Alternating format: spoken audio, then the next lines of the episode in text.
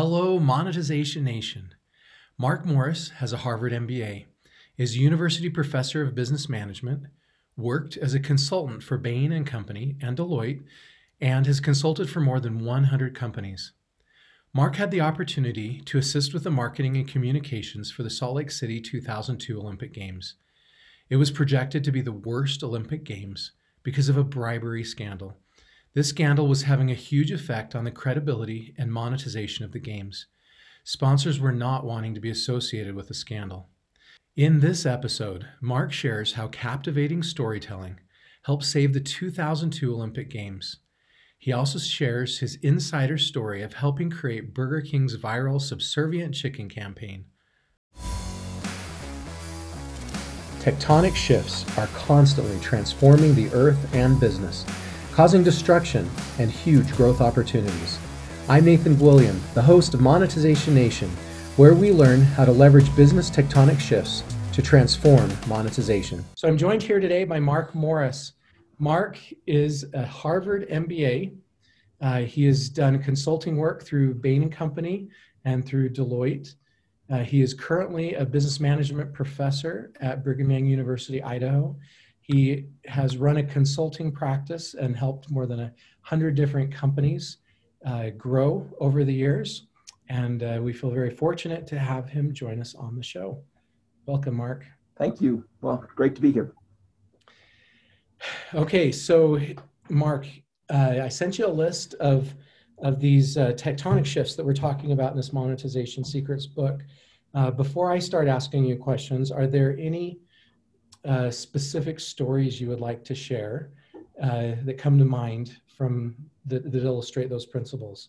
Yeah, for sure. Uh, there are a couple that came to mind as you were as you were shared your information, and I was thinking about what what might be interesting to people. I, I'll, I'll share uh, three uh, that you know I feel greatly blessed and um, to have the opportunity to be a part of.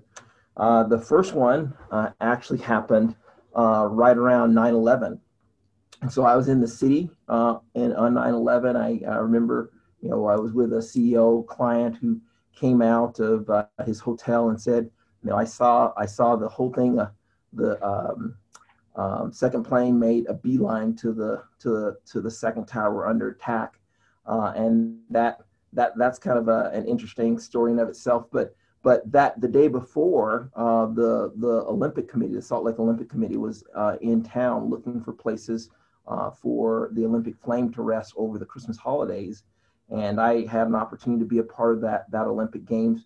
Uh, you may or may not recall it was it was projected to be the worst Olympics in history because of uh, a scandal that had kind of broken out around uh, bribery and the games and all the things that go along with sports that are kind of ugly. And it kind of erupted. And um, you know, Mitt Romney came in and uh, he you know helped clean things up. Uh, but one of the things that was mo- most interesting about um, uh, that process as I as I worked uh, with them in, in trying to help do that is the focus.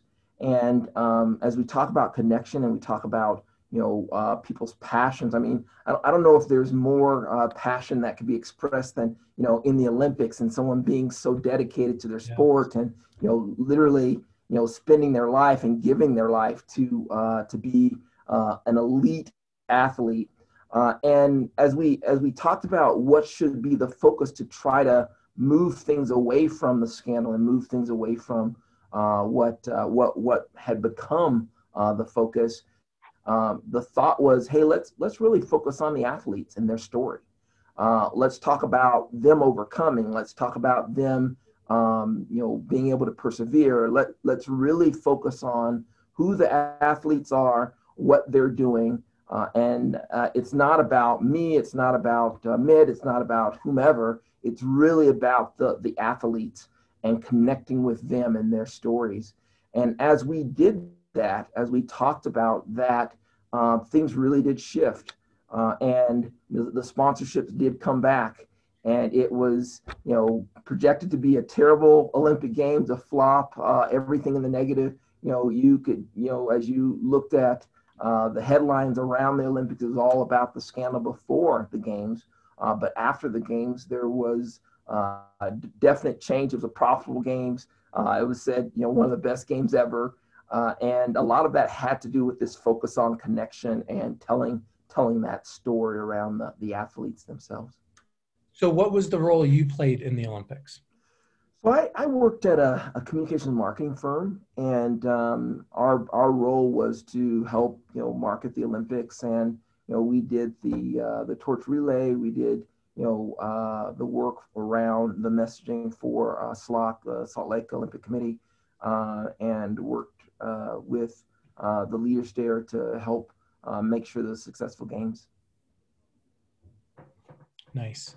And so you believe that in the in the aftermath of a scandal that was destroying the credibility of the games, that stories, focusing on stories of the athletes, was one of the secrets to success that helped turn around at Olympics and helped make it be such a big success. Yeah, and I think that you know um, it, it's interesting how a news cycle goes. Um, uh, you, and you can, as you continue to dig, you can constantly find you know negative things to focus on. Uh, but giving people uh, hope and uh, focusing on what the Olympics really is about uh, in terms of uh, their performance and them doing so well is is I think what what carry, carries the day all the time for the Olympics. And I think that you know, if we would have uh, kind of taken a different approach, um, you know, it it, um, it it could have always been the focus, and it could have been, uh, you know, uh, prior to that, for example, you know, other other Winter Olympics had had been in the negative and in the in the red uh, in terms of their profitability, and you know, obviously, you know, with the Olympic Games, sponsorships are really big, and what sponsor wants to be associated with uh, with scandal? Uh, but but if you if you can really um, tap into what people really connect to these stories of, of overcoming and hard work and uh, diligence and effort. Uh, I think uh, I think that's really why why people watch the Olympics often anyway, and and we just were able to I think um, make that a highlight instead of just a, a part of the overall overall story. Yeah, and it's interesting. I've heard people refer to the scandals of that Olympics, but and, and that there was some bribery involved. But honestly, I can't tell you what any of those scandals are. I don't know what any of those scandals are and don't know any of the stories behind it. But I do know how I felt when I watched the Olympics. And I do know the, you know, that I was very moved by the stories that were told in that Olympics. And um, I, I, I think it's it's neat how it it would have been very easy for the communication strategy of that Olympics to focus on how we did wasn't wrong or what it wasn't that bad or was this person's fault or it would have been very easy to focus on defending the negative and instead you focused on something completely different and connecting through the emotion of the story. That's right. So yeah. uh, i thought that was a uh, as that was an interesting story. I thought might might be uh, useful from a connection perspective. Um, as you talked about video, one of the things that I, I thought of that uh, that also might be really uh, an interesting story to, to think about. Um, there's a um, a campaign uh, that I was uh, able to be a part of when um, when we I work with Burger King, uh, and the campaign was to launch their new chicken sandwich. So uh, one of their top sellers was a, a chicken sandwich that, um, from the, the, the, terminology of the food industry, was kind of chewed and glued. It, uh, it, it, wasn't whole breast chicken. Uh, and so they, they were launching this new chicken sandwich. And uh, as part of that, uh, they wanted to uh, present this message that is unique to Burger King, which is to have it your way. and so, in order to do that, uh, there's uh, thoughts around having a person dress, dress up in a chicken suit. And the chicken suit wasn't a cartoony type chicken, it was more of a realistic looking type chicken. Um, and so he was recorded doing those things that was done in, you know, maybe an afternoon. Uh, and then it was put on online and people would type in commands to this chicken to have the chicken do things your way and that went viral. Um, and it was uh, something that I remember taking the chicken to the subservient chicken to you know Fox News uh, in uh, in in New York, you know, one one morning, so that uh, he could do things for them, so that they could have it their way. Or or you know, later that night, we took him clubbing in a stretch uh, a stretch limo SUV uh, in the city of New York, and it was amazing to see how many people connected with him having it your way. Um, but the interesting thing about that, uh, that is, a, I think, a nuance, is that the people thought that they were interacting with the chicken live. Uh, they thought the chicken was just waiting there for their command. Um, and a lot of people thought that, although he was just pre recorded. Uh, but that, um, it, it's, uh, I, I looked it up about a year ago. It's, it's still in kind of one of the top 10 marketing campaigns of all time. So, one of the concepts I talk about in the book is um, the very first tectonic shift I address is connecting with customers. And one of the principles or one of the secrets of, of that tectonic shift is, is that hard times, challenging times are the best time to connect with people. Um, and you look at this 9-11 situation, it was you know the worst terror, terrorist attack in history and the history of humanity. And it it created a more unified tribe of Americans, right? It it created a connection because of that challenge that we went through together. And we've all been through hard times together right? We all have gone through that really hard class in college and you know that group of you know people that we we got through that with right? It built a relationship or or that summer camp or that whatever hard thing is we did in our life it it's a we've got to look at it as an opportunity to to create deeper connection. Mm-hmm. what are your thoughts on that? You know i um i i love that uh, I, I love the fact that there's a there's a kind of an explicit recognition of we all go through hard times, which I think true of of anyone that I've ever met uh, at at any you know social, economic, racial level. Um, and um, I think that as I as I've interacted with people, uh, for example, at business school, there there's this this um, kind of gauntlet we all go through, and that that binds us together as families, I, I think sometimes uh, we we think about the hard times, and if we only dwell on the hard times, it, it can become crushing, defeating, and and cause us to be hopeless. Uh, but if we if we talk about our resolve and how we work through them together, it can it can be really binding um, to an, an amazing degree. I um, I wasn't thinking about this story before you uh, brought this up, but I, will share with you if it's helpful. Uh, what made me actually go into business was a hard time. Um, my uh, and and what made me go to business school, and there there are lots of contributing factors. But when I went into business school, one of the things that I was thinking about was, hey, when my when my when my parents uh, went through an economic downturn because my you know my my dad he had his own business. Uh, we come from a a line of entrepreneurs, lots of cousins and uncles and uh, coaches and others that had their own businesses.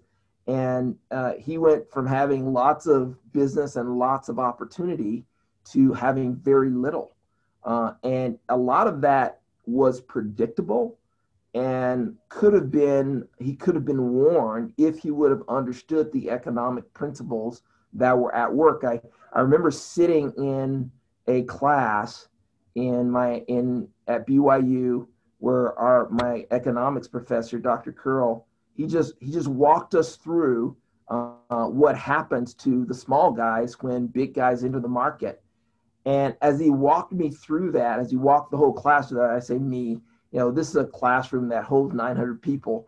Right. so as he as he walked us through that, I, I just thought, man, he just he just performed a magic trick he it like like off of a, a television show of a psychic you know that you're watching that says hey let me let me tell you about your past and your future he, he it just it just felt just like that because of the predictability of if you understand these laws or the, the these tectonic shifts that you're uh, maybe referring to uh, and and so as i as i sat there and listened I thought, man, I, I need to understand this better.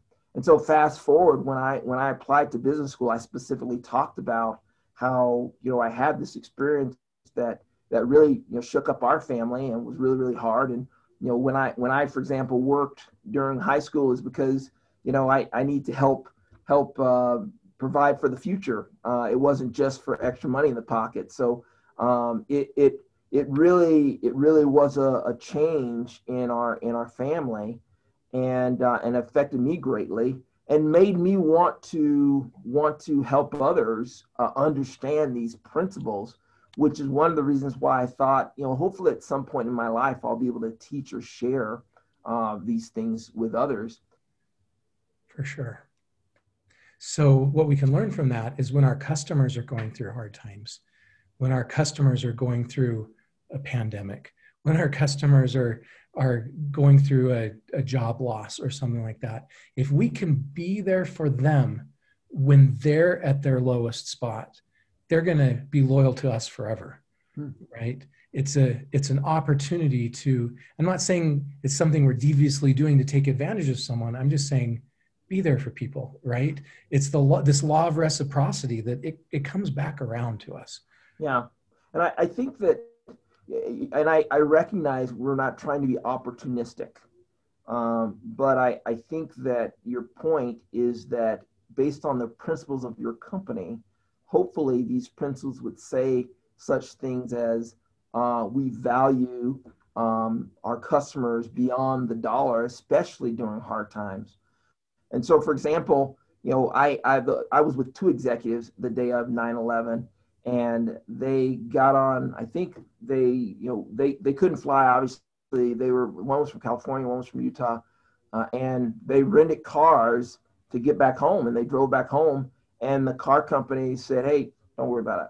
We got it." Yeah, that's uh, right. Uh, and you so, remember that. You don't forget that. Yeah, yeah. Can you think of a company that has done a really good job of connecting with their customers? Well, you know, for me, I uh, and this is me speaking outside. You know, I, I've not done work for them, but I I thought that um, I remember coming home from um, you know doing missionary service, and um, where did you serve? I served in Detroit. Nice. Uh, so uh, you know, did that Christian mission, uh, and com- uh, before I left, uh, there was uh, there was not an internet, uh, and we were using DOS. And afterwards, um, we were using there was the internet, there were GUI uh, inter, inter, interface, and someone said to me, "Hey, let me show you the internet." I was like, "The what?" Uh, and they you sat down. They the showed same me. Age as me, yeah. they, they, they they took me to Alta Vista and Yahoo, and and I thought, man, this is amazing. Uh, but you fast forward, and uh, all of us use Google. So for me, one of the one of the companies that have done a great job with that is Google. In terms of hey, they created not just a way to search, but a full business model that said, oh well, let me connect you on the back end, and let me show you how to use Google AdWords, and let me show you how you can see what people are searching for, and um, and so there's this whole you know uh, gig economy based uh, work that that uh, is a, a, new you know being a, a, an AdWords analyst and specialist wasn't even a thing, right? I mean, that's a new category, uh, yeah. and I think that they've done that by by you know connecting with customers well. Yeah, so they did a really good job of connecting with the customer by providing value. They gave us amazing quality search results for free, right? That was the value. And then they figured out how to monetize it by putting the ads on it. And we didn't mind the ads because we got so much value from Google that it was it was worth the trade. Yeah. Okay. Uh, can you think of a company that has done a really good job of establishing credibility with their customers or marketing through credibility? You know, you say that, and the first thing that comes to mind is is the New York Times. Um, and I, uh, you know, whether you like their politics or not, I, I think I think they've done a good job at saying hey, we are the standard, and um, you know, I and I I typically will you know look at the Journal and the Times just to kind of see a balanced approach to the news. Uh, but you know, I I think they're you know from you know things that are quoted uh, you know uh, on the on the floor of the of the Senate to other places. I, I, feel like there's a lot of credibility there, and they have a brand that, that says credibility, uh, and, and and they work hard to maintain that brand. That's right. And as a result of that credibility, they've established a paywall recurring revenue business model, unlike I believe unlike any other newspaper out there. Believe, mm. Yeah, I believe they have the they generate more revenue from their their paywall, recurring revenue from their paywall than any other news organization in the world. Mm-hmm. Do you think that's accurate? I, I, I don't know if that's for sure, but I, I, I believe say credibility that that's what I think of when I think of. Yeah. Okay. So the last one that I want to ask you about is recurring revenue, um, where it seems like every major company today has been trying to shift their business model from a one-time transaction to a recurring uh, business model. Can you think of of any great stories or examples of co- companies that have done a particularly good job of that? Well, I I think in general, uh, the software industry, you know, moving from hey, I used to buy a disk uh, to you know software as a service uh, is um, is something really to to think about and behold. It, this is a very common business model, right? I mean, what, what basically what you're saying is instead of uh, you know, make, having a transaction, I want to become a utility. That's what you're saying. That's uh, right. Uh, and and so this this this business model is as old as, as water. You know, buying water or gas or electricity from from um, you know GE, say potentially. Um, so the thought of having recurring revenue is very very common.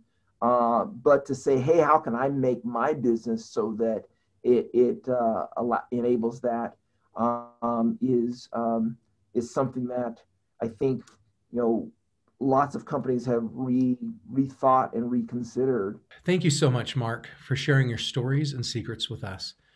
To connect with Mark and learn more about his consulting services, please visit the blog post for this episode to find a link to Mark's LinkedIn page. Here are some of my key takeaways from this episode.